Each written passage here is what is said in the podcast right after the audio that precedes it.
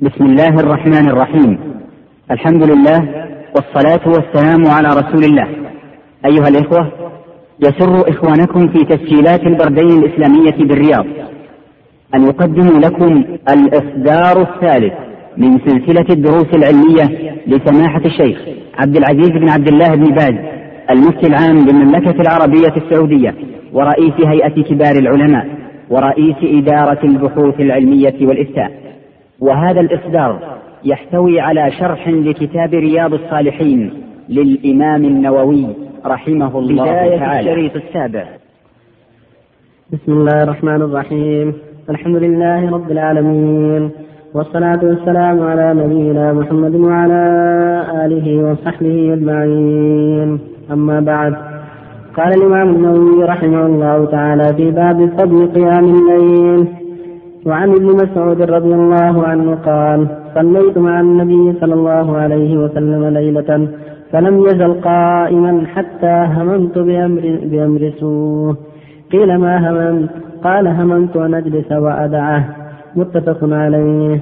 وعن حذيفة رضي الله عنه قال صليت مع النبي صلى الله عليه وسلم ذات ليلة فافتتح البقرة فقلت يركع عند المئة ثم مضى فقلت يصلي بها في ركعة فمضى فقلت يركع بها ثم افتتح النساء فقرأها ثم افتتح آل عمران. فقرأها يقرأ مترسلا. إذا مر بآية فيها تسبيح سبحه وإذا مر بسؤال سأل. وإذا مر بتعوذ تعوذ.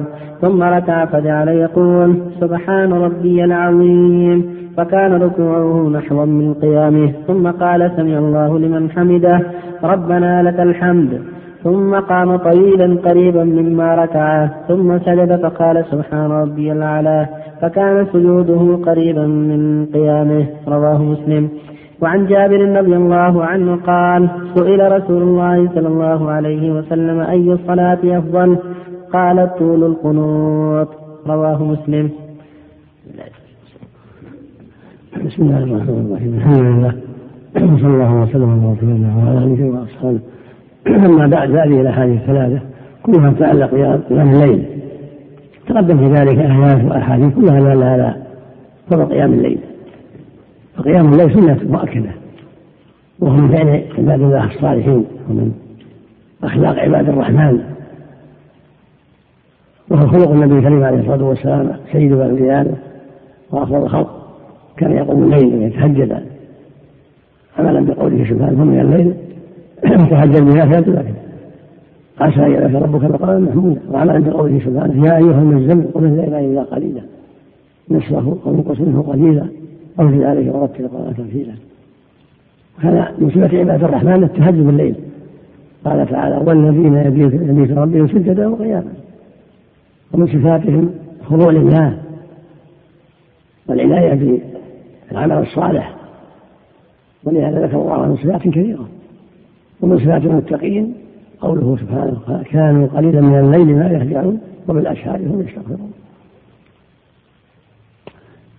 وكان صلى الله عليه وسلم يصلي من الليل إحدى عشرة ركعة في الغالب وربما صلى ثلاثة عشرة يصلي بكل اثنتين ويطيل القراءة والركوع والسجود. قال ذلك رضي الله عنه كان سجوده قدر ما يقرأ أحدهم خمسين آية. وفي حديث مسعود أنه قام معه ذات ليلة فاطال القيام. حتى هم ابن مسعود أن يجلس. من طول القيام وذكر حذيفه أنه قام في ليلة فقرأ في ركعة في البقرة والنساء وآل عمران. يقف عند كل آية فيها تسبيح يسبح كل آية فيها دعاء يدعو. كل في آياتها تعوذ يتعوذ هذا هو السنة اللي طال حسب التيسير. إذا تيسر الإنسان عنده قدرة يتهجد ويطيل في قيامه وركوعه وسجوده. والمشروع أن يكون ركوعه وسجوده وجلوسه بين السجدتين واعتداء بعد الركوع قريبا من القيام يعني متقاربة. تكون الصلاة معتدلة متقاربة. قال البراء بن عازب رضي الله عنه ومقت الصلاة مع محمد صلى الله عليه وسلم فرأيت قيامه فركعته. فاعتداله بعد الركوع فسجدته فجلسته بين السجدتين قريبا من السواء المعلوم معناه أنه إذا أطال القراءة طول الركوع والسجود وإذا خف القراءة خف الركوع والسجود.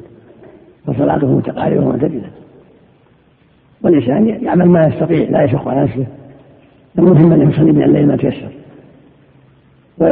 ويطيل حسب طاقته وحسب راحته في قراءته وركوعه وسجوده. حديث جابر يقول أفضل القيام. أفضل القنوت يعني طول القيام.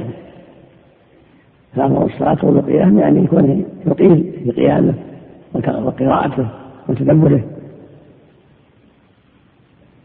والمقصود القراءة التدبر والتعقل والفهم والعمل. ولهذا قال جل وعلا كتاب أنزلناه إليك مبارك ليدبروا آياته وليتذكر أولو الألباب. ويقول جل وعلا هذا بلاغ للناس ولينذروا به وليعلموا أنما هو إله واحد وليتذكر وليتذكر أولو الألباب. وليتذكر أولو الألباب. وأنزل للذكرى والبلاغ والبيان والحث والتحرير والترغيب والترهيب لا لمجرد القراءة. ومع ذلك القراءة لها فضل عظيم كل حرف بحسنة والحسنة بألف أمثاله لكن إذا كان مع ذلك تعتني بالعمل كان خيرا إلى خير وفضلا إلى فضل. وفق الله بعد الركوع قائما. ماذا يقول؟ ربنا ولك الحمد حمدا كثيرا طيبا فيه أهل الثناء والذي يتحق ما قال وكل مكان لمن يعني ما أعطيت ولم أعطينا ولا ينفع الجد وكرر الحمد والثناء كرر الحمد أحسن الله إليك. من السجدتين يقول رب اغفر لي رب اغفر لي وادعو لا كرر اللهم اغفر لي. اللهم اغفر لي وارحمني واهدني واجبرني وارزقني. اللهم اغفر لي وارحمني. اللهم اصلح قلبي وعملي. اللهم اغفر لي ولوالدي. كرر الدعاء الله إليك. نعم. السؤال والتعوذ في الفريضة أو في النافلة أحسن الله إليك. إذا مر بآية. في المحظور عنه في تهجد تهجد الليل أما في الفريضة ما كان يقرأ في الفريضة. كان يشتبه في قراءته عليه الصلاة والسلام لكن في الفريضة في التهجد كان يعمل هذا الشيء. يقرأ في دخل الآية. في صلاته الليل في النافلة.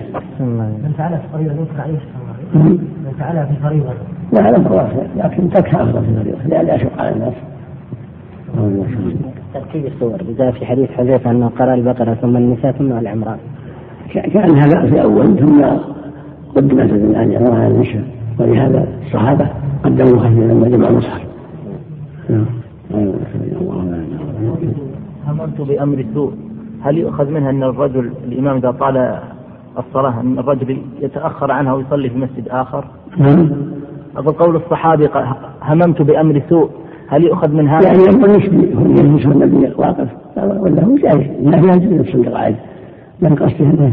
انه انه عن يسوع النبي قائما ابو مسعود شباب وقوي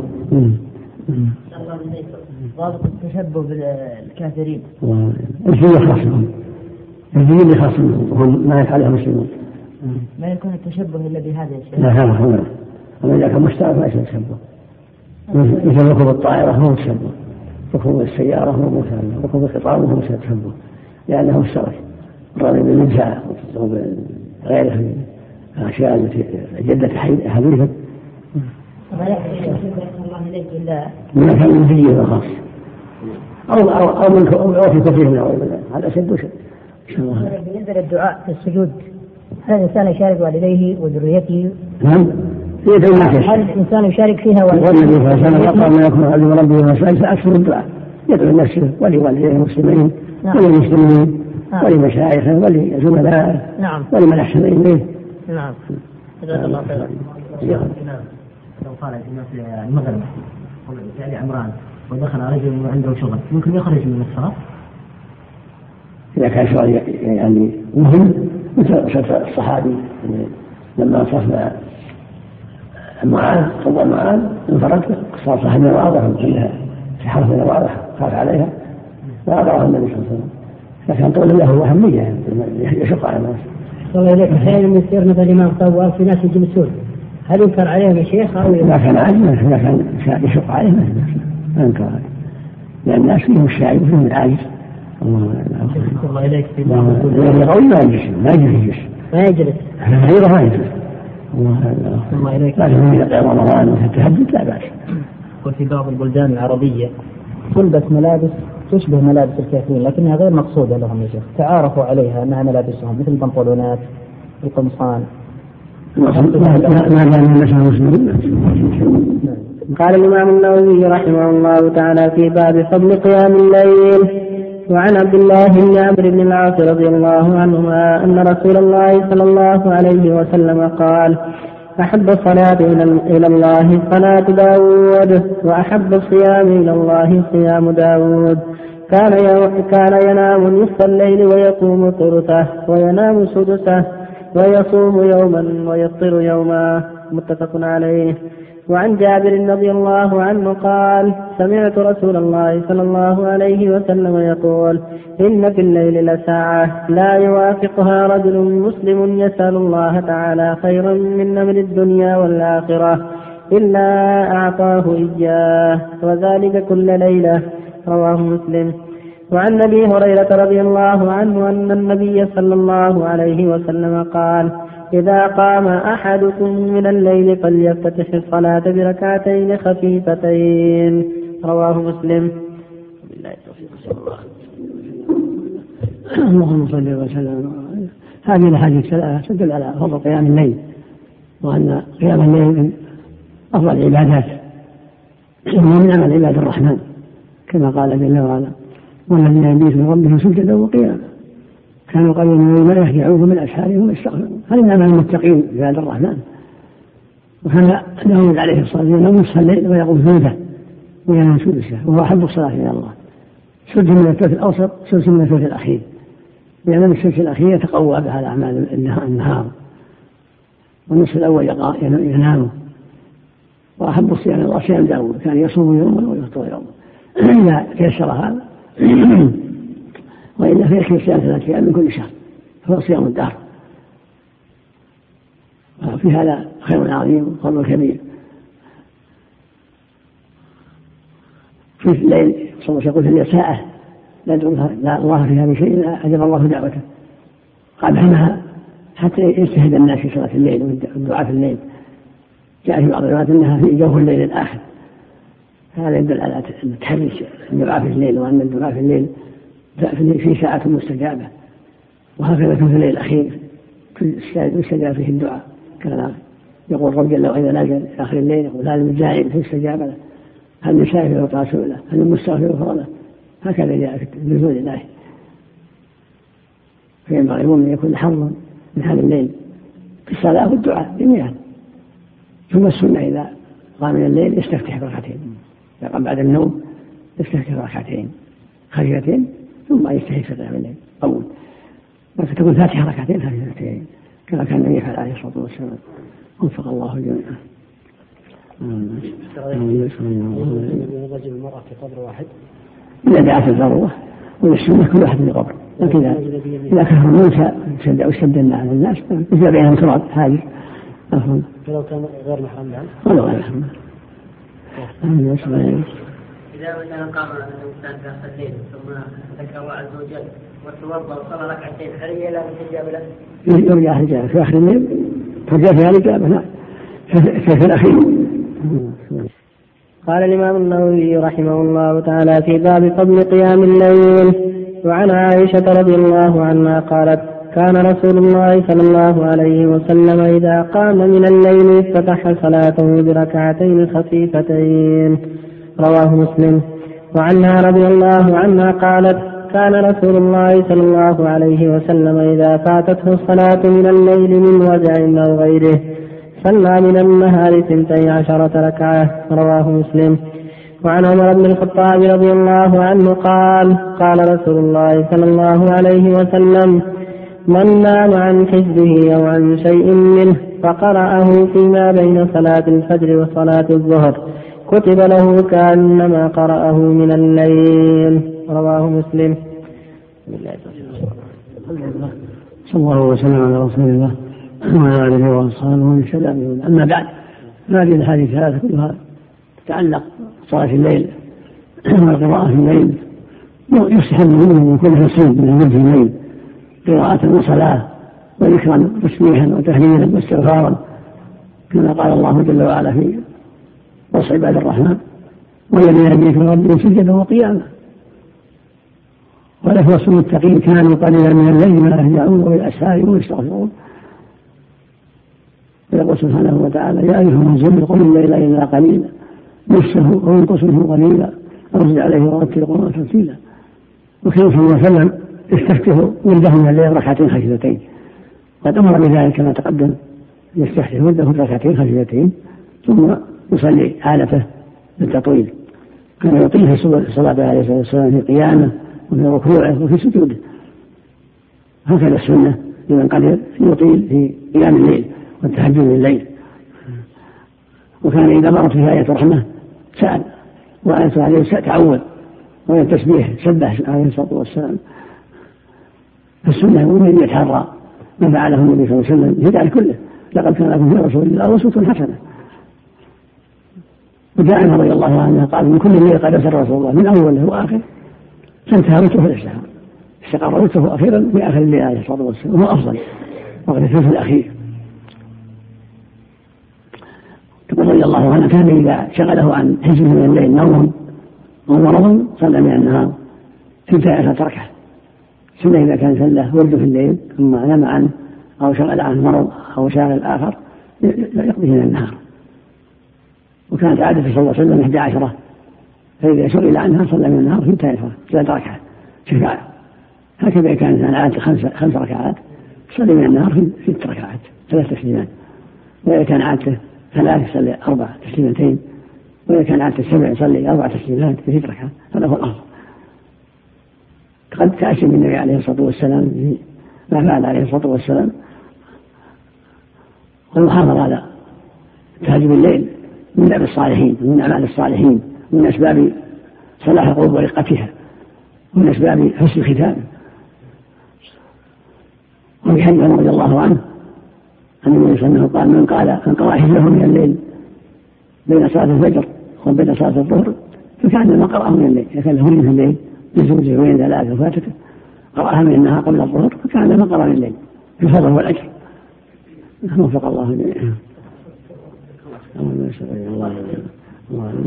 صلى الله عليه وسلم. لم يتم صلاته كانت كانت الليل. لم يصلي 11 ركعة.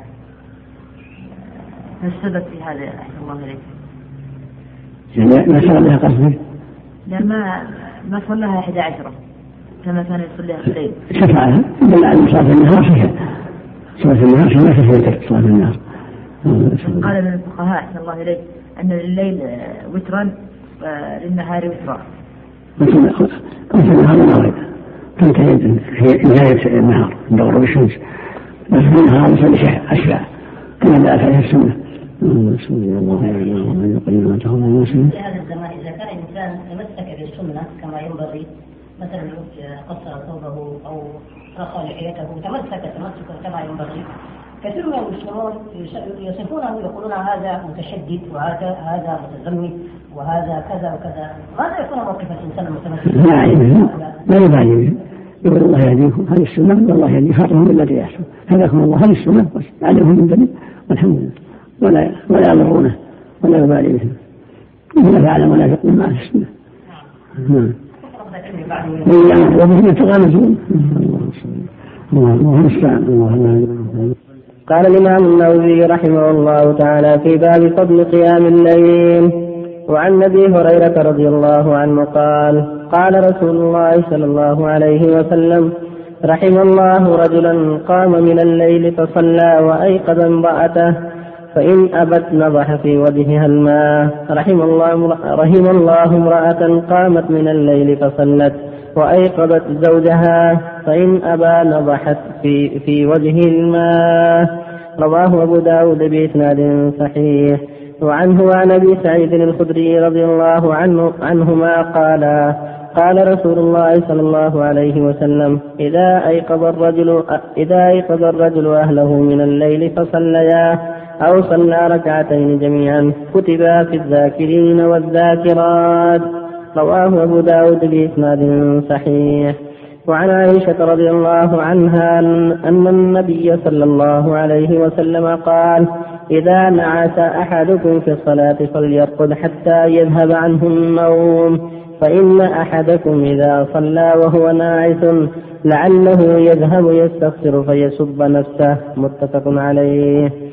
وعن أبي هريرة رضي الله عنه قال قال رسول الله صلى الله عليه وسلم إذا قام أحدكم من الليل فاستعجم القرآن على لسانه فلم يدر ما يقول فليضطجع رواه مسلم. صلى الله وسلم على رسول الله وعلى آله وأصحابه. أما بعد هذه الأحاديث كلها تتعلق بقيام الليل. قيام الليل كما تقدم الأحاديث الكثيرة. وفي الايات الكريمات سنة مؤكدة من افضل القربات وله شأن عظيم في صلاح القلوب واستقامة الأحوال. قال الله جل وعلا في عباد الرحمن والذين يبيتون ربهم سجدا وقياما. قال في سورة عباد الرحمن أيضا وهم المتقون كانوا قليلا من الليل ما يهجعون وبالأسحار هم يستغفرون. قال فيهم سبحانه تتجافى جنوبهم عن المضاجع. يدعون ربهم خوفا وطمعا. ومما رزقناهم ينفقون. فلا تعلم نفس ما أخفي لهم من قرة أعين جزاء بما كانوا يعملون. فالمؤمن يشرع له قيام الليل وهكذا المؤمنة. وفي هذا الحديث الحديثين يقول صلى الله عليه وسلم إذا قامت المرأة من الليل فصلت وأيقظت زوجها للصلاة فإن أبى أن راحت في وجه الماء وكذا إذا قام هو فأيقظ زوجته وصلى فإن أبت أن راح في وجهها الماء كتب الله لهما الأجر العظيم. المقصود أن هذا من التعاون على البر والتقوى. وهكذا الحديث الثاني. إذا قام فصلى كتب من الله من الذاكرين الله والذاكرات فينبغي المؤمن أن يجتهد في قيام الليل وفي إيقاظ أهله. وهذا من التعاون على البر والتقوى من التعاون على الخير. وفي الحديث الثالث والرابع الحث على قيام الليل وأنه إذا نعس يضطجع لا يصلي وهو ناعس ولا يقرأ وهو ناعس. فإنه إذا قرأ وهو ناعس أو صلى وهو ناعس قد يذهب به يستغفر فيسب نفسه ما يدري ما يقول. فإذا غلبه النوم فليضطجع ولينم ويأخذ حظه من النوم ثم يقوم. والمقصود أنه يتهجد بالليل على حسب النشاط والقوة. ولا يصلي وهو ناعس بل يجاهد نفسه حتى يصلي وهو نشيط قالت عائشة رضي الله عنها كان النبي صلى الله عليه وسلم إذا غلبه النوم من الليل عن وتره صلى من النهار اثنتا عشرة ركعة. فالإنسان بشر. قد يغلبه النوم قد يتأخر بعض الأحيان قد يكون لم يتيسر له راحة بالنهار. فإذا أراد القيام من الليل فليكن يركز الساعة على وقت يحصل له فيها النشاط. حتى يقوم نشيط قد أخذ الله من النوم. فيصلي وهو نشيط ويقرأ وهو نشيط ولا يقرأ وهو ناعس ولا يصلي وهو ناعس لا يجد لذة الصلاة ولا لذة لذة القراءة وهو غير عاقل. قد شغله النوم ولكن يستريح حتى يذهب عنه النوم لأنها نافلة الحمد لله ليست فريضة. تعليم الليل من باب النوافل. فليتحرى في ذلك النشاط والقوة ولا يأخذ من النهار نصيبا من النوم حتى يستعين على قيام الليل. وفق الله جميعا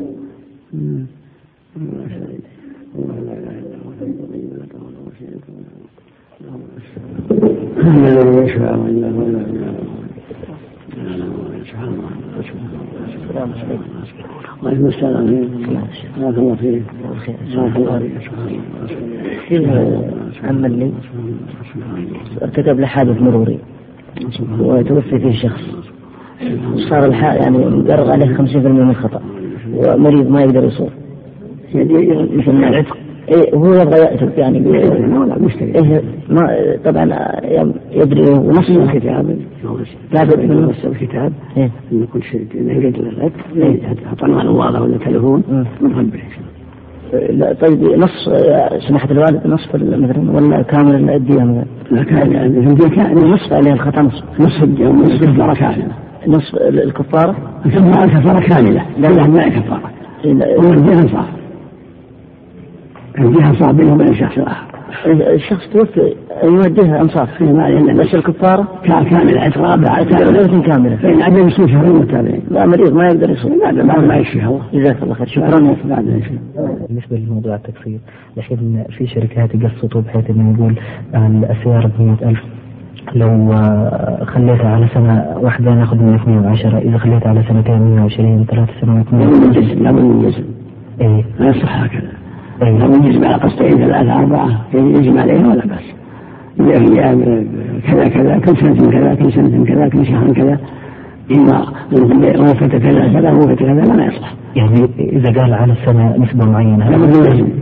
كيف يعني قدر كيف يعني جزم؟ 40000 في سنة 10000 جزما. اي يعني ما يقصر أو 50000 في سنة 10000 أو 60000 في عشرة سنة 10000 أو كل سنة 5000 طيب يا شيخ عبد العزيز معظم الشركات الآن زي كذا بياخذوا نسبة على السنة يقول 8.5% على السنة أو 10% على السنة. بس يتفقون على شيء معلوم هذا المقصود. نعم. يتفقون على شيء معلوم كل سنة أو كل شهر أو كل شهرين. إيه نعم. جزاك الله سؤال يا شيخ السلام عليكم. السلام. السلام عندي شاهد الله يحفظك متزوج على خالتي. قبل قبل طبعا أجي أنا وتزوج والدتي كان تزوج خالتي. أبوك فين؟ اسمه؟ أبوي متزوج قبل قبل أجي أنا وقبل ياخذني وخالتي لها اسمها قالت بنشتري بيت. وبدي قال بنشتري بيت واشترت خالتي وهي كلها نسبه البيت والارض كلها متشاركين فيها. قال خذ اسبل حقي للصالح من عيالي. خالتي. من ابيك من ابيك من أبوي وقالت بسبلها للصالح من عيالي وش اسمه ارد الله إنها توفت. و اسمها في شهود ما شهود على ان على ان سبالها سبال وقت يعني. وتوفت خالتي يوم توفت باع الشاهد باعت ورقة وكذا باع البيت. يوم باع البيت باعه ب 40000 وما أدري إيش يسوي الحين الشاهد ما أدري إيش يسوي. مات هو؟ لا لا ما مات. باع سباله ما يجوز. له يشتري إيش بعد؟ اشتري بيت ب من 40000 أو أكثر منها لا ال 40000 هيبه هو في له نصفها نصفها ما سب الحديد يشتري ب 20 ب 20 أو أكثر. بس ما تجيب بيت. 20 ما تجيب بيت. دكان نص بيت ربع بيت. لو وردة عادية ولا بس يد ولا لا لا ربع بيت نص بيت. يشتري مع أحد. ليش هذا يسمى من أجل يا شيخ؟ ليش هذا على ما على ما قالت فيه. ما يغير. في البيت يعني. ما يغير إيه، جزاك الله خير. قال الإمام النووي رحمه الله تعالى في باب استحباب قيام رمضان وهو التراويح. وعن أبي هريرة رضي الله عنه أن رسول الله صلى الله عليه وسلم قال من قام رمضان إيمانا واحتسابا غفر له ما تقدم من ذنبه. متفق عليه. وعنه رضي الله عنه قال كان رسول الله صلى الله عليه وسلم يرغب في قيام رمضان من غير أن يأمره فيه بعزيمة. فيقول من قام رمضان إيمانا واحتسابا غفر له ما تقدم من ذنبه. رواه مسلم. باب فضل قيام ليلة القدر وبيان ورجع لياليها. قال الله تعالى إنا في ليلة القدر إلى آخر السورة. وقال تعالى إنا أنزلناه في ليلة مباركة. وعن أبي هريرة رضي الله عنه عن النبي صلى الله عليه وسلم قال من قام ليلة ليلة القدر إيمانا واحتسابا غفر له ما تقدم من ذنبه. متفق عليه. وعن ابن عمر رضي الله عنهما أن رجالا من أصحاب النبي صلى الله عليه وسلم أروا ليلة القدر في المنام في السبع الأواخر فقال رسول الله صلى الله عليه وسلم أرى رؤياكم قد تواطأت في السبع الأواخر فمن كان متحريها فليتحرها في السبع الأواخر. متفق عليه. الله وسلم على رسول الله وعلى اله واصحابه ومن اهتدى به أما بعد فهذه الحديث أربعة. تتعلق بقيام رمضان وليله القدر. قيام رمضان سنة مؤكدة. وهكذا ليلة القدر. قيامها وإحياؤها. وفي العشر الأخيرة من رمضان. لأنها في العشر. فإحياء العشر إحياء ليلة القدر. كل ذلك سنة قربه طاعة ومتأكد. كان النبي صلى الله عليه وسلم يقوم رمضان ويقوم أيام العشر. ويجتهد في العشر أكثر مما يجتهد غيرها عليه الصلاة والسلام. ويقول صلى الله عليه وسلم من صام من قام رمضان إيمانا واحتسابا غفر له ما تقدم من ذنبه وكان يرغب أصحابه في ذلك. وغير يامرهم بعزيمة. فدل ذلك على تأكد هذا القيام وأنه يسحب لأهل الإسلام أن يقوموا رمضان. وهكذا ليلة القدر يسحب لهم أن يقوموا العشر الأخيرة من رمضان ويجتهدوا في ذلك لأنها فيها. من قام العشر قام ليلة القدر. والله يقول جل وعلا في هذه الليلة انا انزلنا في ليله مباركه إنا كنا منذرين. فيها يفرح كل أمر حكيم ليله القدر. يقول جل وعلا إنا أنزلنا في ليله القدر يعني القرآن. وما أدراك ما ليله القدر ليلة القدر خير من ألف شهر. تنزل الملائكة والروح فيها من ربهم من كل أمر سلام هي حتى مطلع الفجر. هذا يدل على فضل عظيم. وأن قدر التقدير يعني تقدر فيها ما تقدر فيها حوادث السنة وقيل معنى قدر الشرف يعني ليلة الشرف والفضل. وكلاهما حق هي ليلة الشرف. وهي ليلة يحصل فيها التقدير التقدير العالي السنوي. فيستحب لأهل الإسلام قيام العشر الأواخر من رمضان تهدد فيها ويكثر من الدعاء ولا سيما اللهم إنك عفو تحب العفو فاعف عني. كما علم النبي عائشة ذلك قال يا رسول الله ذلك قال ما أقول فيها؟ قال قل اللهم إنك عفو تحب العفو فاعف عني. ولما اجتهدوا في رمضان وكان صلى من ثلاث ليال صلى الله عليه وسلم وتابعها. ثم قال لهم اجعلوها في صلى المغرب في المكتوبة وقال إني أخشى أن ترضى عنكم صلاة الليل فتعجز عنها. فلما توفي النبي صلى الله عليه وسلم وتوفي الصديق رضي الله عنه أقامها عمر في المساجد وأحياها في المساجد لأن الوحي قد انقطع وأمن فرضها. فيستحب لأهل الإسلام قيام هذه الليالي المباركة هذه رمضان وليالي العشر والاحتفال بالليلة القدر بالعناية بإحيائها. وإكثار من الدعاء فيها والصدقات وغير هذا من وجوه الخير. ومن قال الحديث الآخر من قامها ابتغاء ثم وقعت له وفي له ما تقدم من وما تأخر.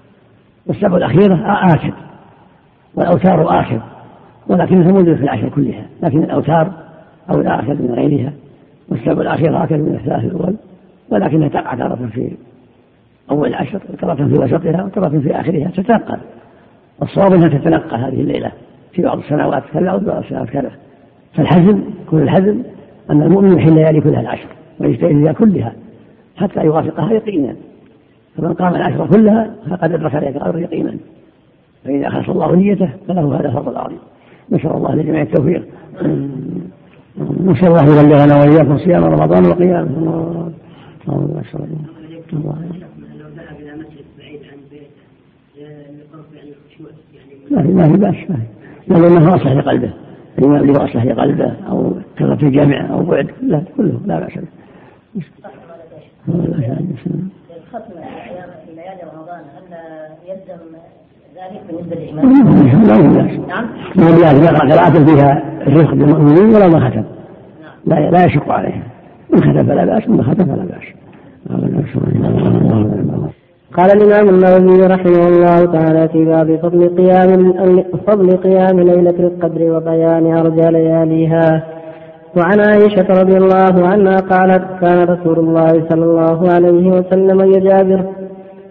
كان رسول الله صلى الله عليه وسلم يجابر في العشر الأواخر من رمضان ويقول تحروا ليلة القدر في العشر في العشر الأواخر من رمضان. متفق عليه. وعنها رضي الله عنها أن رسول الله صلى الله عليه وسلم قال تحروا ليلة القدر في الوتر من العشر من, من العشر الأواخر من رمضان رواه البخاري. وعنها رضي الله عنها قالت كان رسول الله صلى الله عليه وسلم إذا دخل العشر الأواخر من رمضان أحيا الليل وأيقظ أهله وجد وشد المئزر متفق عليه. وعنها رضي الله عنها قالت كان رسول الله صلى الله عليه وسلم يجتهد في رمضان ما لا يجتهد في غيره وفي العشر الأواخر منه ما لا يجتهد في غيره رواه مسلم. وعنها رضي الله عنها قالت قلت يا رسول الله أرأيت إن علمت أي, أي ليلة ليلة القدر ما أقول فيها؟ قال قول اللهم إنك عفو تحب العفو فاعف عني. رواه الترمذي وقال حديث حسن صحيح. صلى الله وسلم على رسول الله وعلى آله وأصحابه ومن اهتدى بهداه. أما بعد هذه الأحاديث الخمسة كلها تتعلق بليلة القدر. وليله القدر هي أشرف الليالي وأعظم الليالي. قال الله فيها سبحانه ليلة القدر خير من ألف شهر. قال فيها سبحانه فيها يفرق كل أمر حكيم. سماها ليلة مباركة. أنزل الله فيها القرآن العظيم.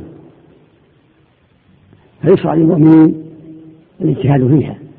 الصلاة والقراءة والصدقة والاستغفار والذكر وغير هذا من وجوه الخير. قال رضي الله عنها كان مثل يجاوز العشر الأواخر يجاوز يعتكف العشر الأواخر من رمضان. رجاء حصول هذه الليلة أن يقومها ويجتهد فيها. ويقول تحروا ليلة قدر في الوتر من عشر الأخر رمضان. وكان عليه الصلاة والسلام يحوز أصحابه على قيام رمضان ويخص العشر بمزيد عناية. ويجتهد فيها ما لا يجتهد في غيرها. فدل ذلك على أن ينبغي تخصيصها بمزيد من العمل وإحياء ليلها بالعبادة من الصلاة والقراءة والذكر وغير ذلك. رجاء هذه الليلة ولا شك أن مقام الليالي العشر أدرك هذه الليلة لأن لا يخرج عنها. ولكن الصواب أنها تتنقل. قد تكون في 21 قد تكون في 23 قد تكون في 27 قد تكون في 25 قد تكون في آخر ليلة. هي متنقلة. فإذا المؤمن اجتهد في العشر الأواخر كلها أدركها ولا بد. ولهذا كان صلى الله عليه وسلم في الغالب يعتكف العشر الأواخر من رمضان. وفي سنة من السنوات ترك ذلك واعتكف العشر الأول من شوال. فالاعتكاف سنة قربة في رمضان وفي غيره. لكن في رمضان آكل وأفضل. ويستحب لمن أدرك هذه الليالي أن يكثر بقوله اللهم إنك عفو تحب العفو فاعف عني. لأن الرسول قال لعائشة قولي لما سألته ماذا أقول؟ قال قولي اللهم إنك عفو تحب العفو فاعف عني. في كيف العبادات من الصلاة والقراءة والصدقات وغير هذا من وجوه الخير؟ ويكفي من الدعاء. ومن جوامع الدعاء اللهم إنك عفو تحب العفو فاعف عنه من جوامع الدعاء. فالعبد مهما عمل ومهما اجتهد فهو محتاج إلى عفو الله هو محل التقصير. كل بني آدم خطأ. فما اجتهد العبد في طاعة الله والقيام بحقه وحفظ جوارحه هو محل الخطر ولهذا يقول اللهم إنك عفو تحب العفو فاعف عني. وإذا فرغ من الصلاة الفريضة يقول أستغفر الله أستغفر الله أستغفر الله. لأنه محل التقصير قد يكون فرط في شيء من الصلاة في شيء ما يجب.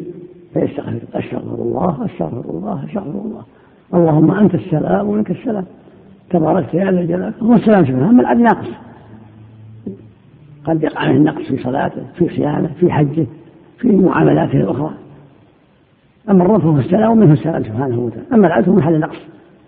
ولهذا يقول العبد بعد صلواته اللهم أنت السلام ومنك السلام. تباركت يا ذا الجلال والإكرام. والجنة هي دار السلام. لأن لا نقص فيها ولا موت فيها ولا مرض. ولهذا قال سبحانه والله يدعو إلى دار السلام وهي الجنة. نسأل الله جل وإياكم من أهلها. وفق الله الجميع أشكر الله. ليلة القدر صفات تميزها عن غيرها. جاء في الحديث حديث يبين أنها طبيعتها لا شعاع لها كان يحلف على ذلك أنها ليلة القدر إذا تطلع في تطلع الشمس بحدها ليس لها شعاع هذه من علامات ليلة القدر الله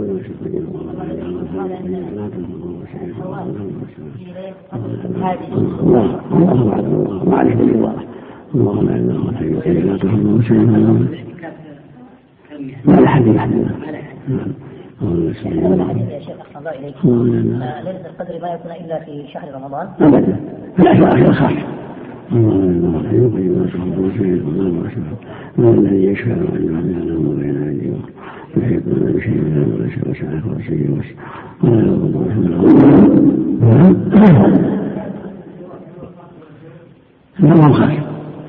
من مشروع عن شوال في غيره هو جل وعلا ولا تباشرهن وأنتم عاكفون مثلان الا بقربه متعلقه بمساجد لكن في رمضان افضل وفي العشر الاخيره افضل قال الإمام النووي رحمه الله تعالى باب فضل السواك وقصار الفطرة. عن أبي هريرة رضي الله عنه أن رسول الله صلى الله عليه وسلم قال لولا أن نشق على أمتي وعلى الناس لأمرتهم بالسواك مع كل صلاة متفق عليه. وعن حذيفة رضي الله عنه قال كان رسول الله صلى الله عليه وسلم إذا قام من النوم يشو صفاه بالسواك. متفق عليه. وعن عائشة رضي الله عنها قالت كنا نعد لرسول الله صلى الله عليه وسلم سواكه وطهوره فيبعثه الله ما شاء أن يبعثه من الليل فيتسوق ويتوضأ ويصلي. رواه مسلم.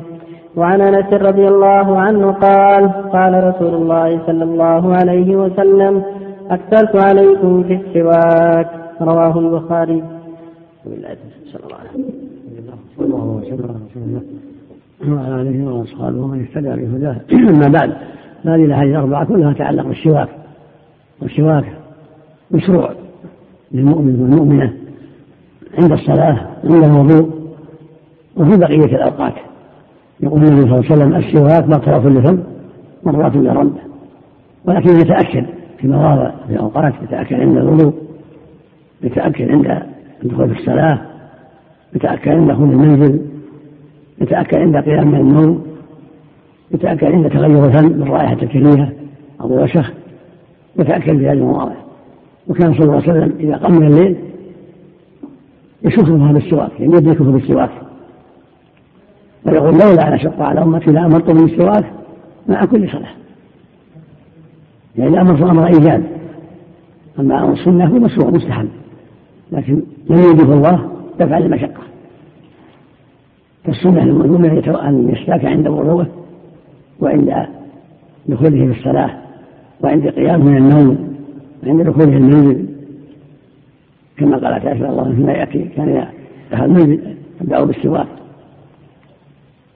ولقولها رضي الله عنها عن النبي صلى الله عليه وسلم قال السواك مقرات الذنب مرات الذنب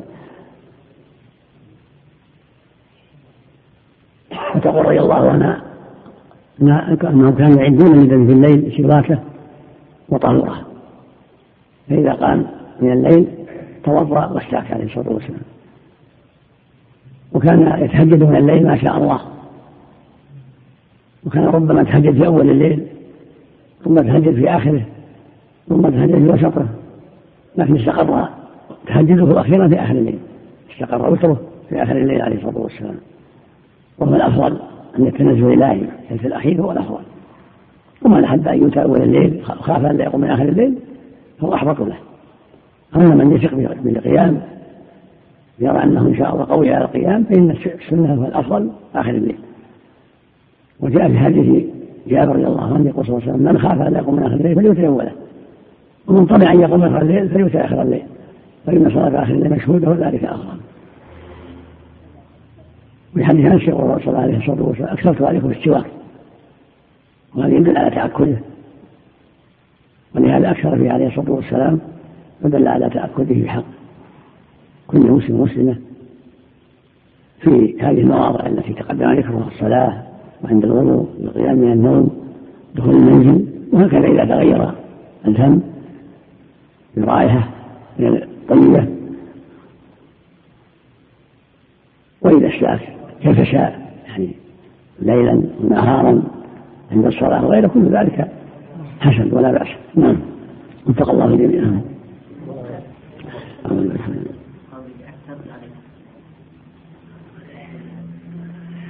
يعني لتأكد يا شيخ؟ لا مستحب ولهذا قال لولا عن أشياء لا أمركم. لعله الله مستحب لا بالنسبة للسواك أيضا هل هناك يفضل مثلا عود على عود؟ أفضل الأراك طيب الأراك الأراك مناسب ما يتفتت وإذا تسوق بعود آخر يتشعث ولا يحصل به النقاء فلا بأس.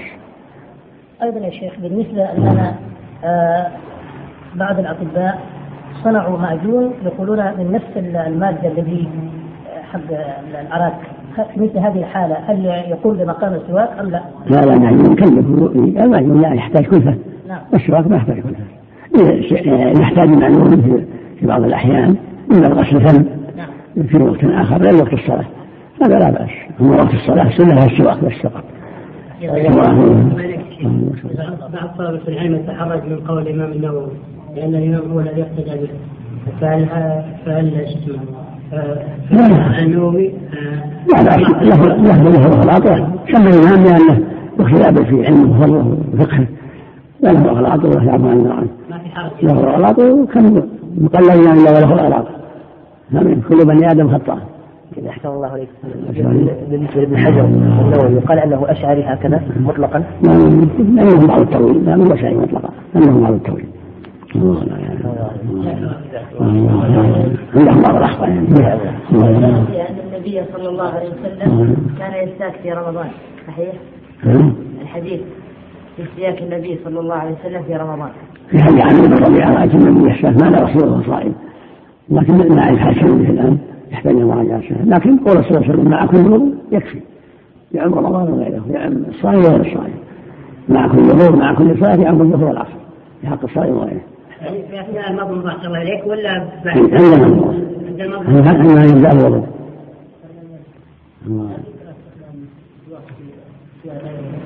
نعم نعم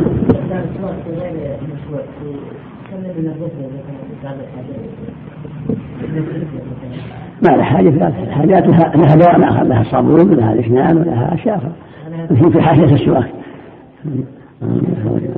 ما في شيء هذا ما في شيء خليفة في شيء ما في بأس بالنسبة للمعجون استعماله في رمضان هل يضر ب لا لا يضر لا لا لا بس يغسله ويغسله ما يضر مثل مثل ما يتمضر بالماء نعم أحسن الله لو شخص يستاك في كل وقت ويستدل بحديث عائشة أن لا حرج لا حرج وهذه سنة يرى لا حرج الأشهر لا حرج سنة لا هذا أمر واسع جزاك الله خير ما شاء شاء كل شيء نعم نعم ونصحهم لأن هذا شبهة لهم شبهة التأويل وهم من الجهمية والمعتزلة في تأويل بعض الصفات نعم لكن اللي يعرف من هذا ينصح يوجه إلى الخير وقال له قال الإمام النووي رحمه الله تعالى في باب فضل السواك وخصال الفطرة وعن شريح وعن شريح بن هاني قال قلت لعائشة رضي الله عنها بأي شيء كان يبدأ النبي صلى الله عليه وسلم إذا دخل بيته؟ قالت بالسواك رواه مسلم. وعن ابي موسى الأشعري رضي الله عنه قال دخلت على النبي صلى الله عليه وسلم وطرف السواك على لسانه متفق عليه وهذا لفظ مسلم. وعن عائشة رضي الله عنها أن النبي صلى الله عليه وسلم قال السواك مطهرة للفم مرضاة للرب. رواه مسلم. رواه النسائي وابن خزيمة في صحيحه بأسانيد صحيحة. صلى الله وسلم على رسول الله. وعلى آله وأصحابه ومن اهتدى بهداه أما بعد فهذه الأحاديث لا تتعلق بالسواك. تقدم السواك أحاديث أخرى كلها تدل على شرعية السواك. عند الوضوء وعند الصلاة وعند القيام من النوم. فيه نظافة للفم وتطيب للنكهة وتنشيط للعبد على العمل وطرد للنعاس. فوائده كثيرة. ولهذا قال عليه الصلاة والسلام السواك مطرات للفم مرضاة للرب. وهو حديث صحيح رواه النسائي وابن خزيمة وغيرهما حديث عائشة رضي الله عنها. وهذا عام. يعم جميع الأوقات. وفي حديث موسى أنه دخل عليه صلى الله عليه وسلم في مجلس وطلب السواك على لسانه. دل على السواك في المجلس. عليه الصلاة والسلام. تقدم قول صلى الله عليه وسلم لولا أن أشق على أمتي لأمرتهم بالسواك عند كل صلاة. وفي اللفظ الآخر مع كل وضوء. قد حديث حذيفة رضي الله عنه كان إذا قام من الليل يشوف صفاه بالسواك تقول عائشة رضي الله عنها أنه إذا دخل المنزل بدأ بالسواك عليه الصلاة والسلام. تقدم أن قولها أن كنا نعد للرسول صلى الله عليه وسلم في الليل سواكه وطهوره. إذا استيقظ قال فتوضأ واستاك. كل هذا يدل على شرعية السواك وأنه مستحب وأنه يتأكد عند الصلاة عند الدخول في الصلاة عند الوضوء عند القيام من النوم عند دخول المنزل. والسواك لا يتعين في قول معين لكن الأراك من أحسن الأعواد التي يستاك بها ليطيب نكهته وحصول المطلوب به وإذا تيسر أعواد أخرى يحصل بها المطلوب فلا بأس. ولكن أحسن ما عرف في هذا هو الأراك. ولا سيما بعض الأعواد الطيبة التي لا تفتت فإنها مفيدة ونافعة وجيدة. وفق الله جميعا. الله نعم. لا لا لا يصلح. وفي جمعة الخطبة ينصت ويترك الحركة لا بالسواك ولا غيره يكون منصتا للخطيب لا يشتغل بالسواك ولا بغيره؟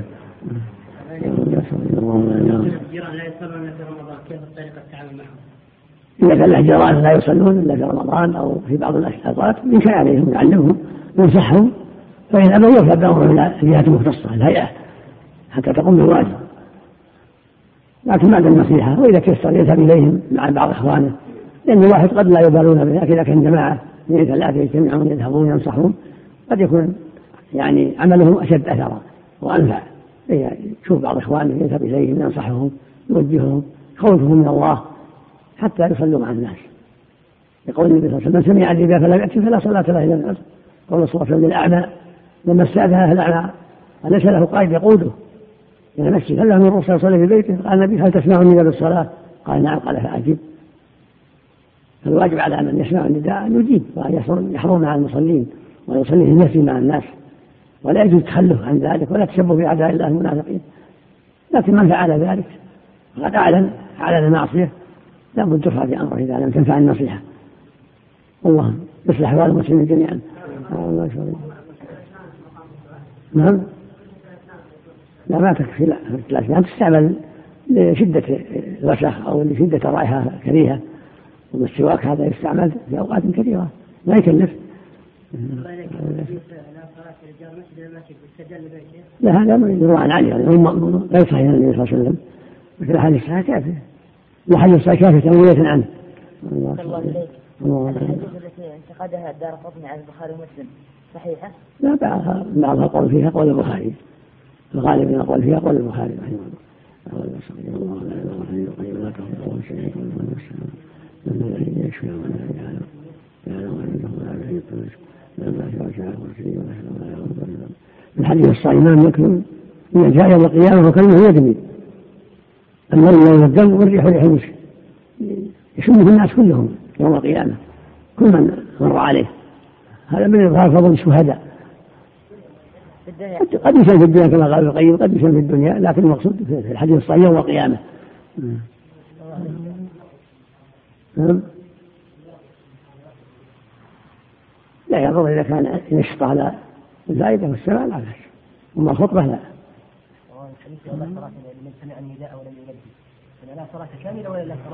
الصواب عند أهل العلم يعني صلاة كاملة. لأن الجماعة من شرط الصحة. واجبة لكن لو صلى غير الجماعة صحت مع الإثم. نهاية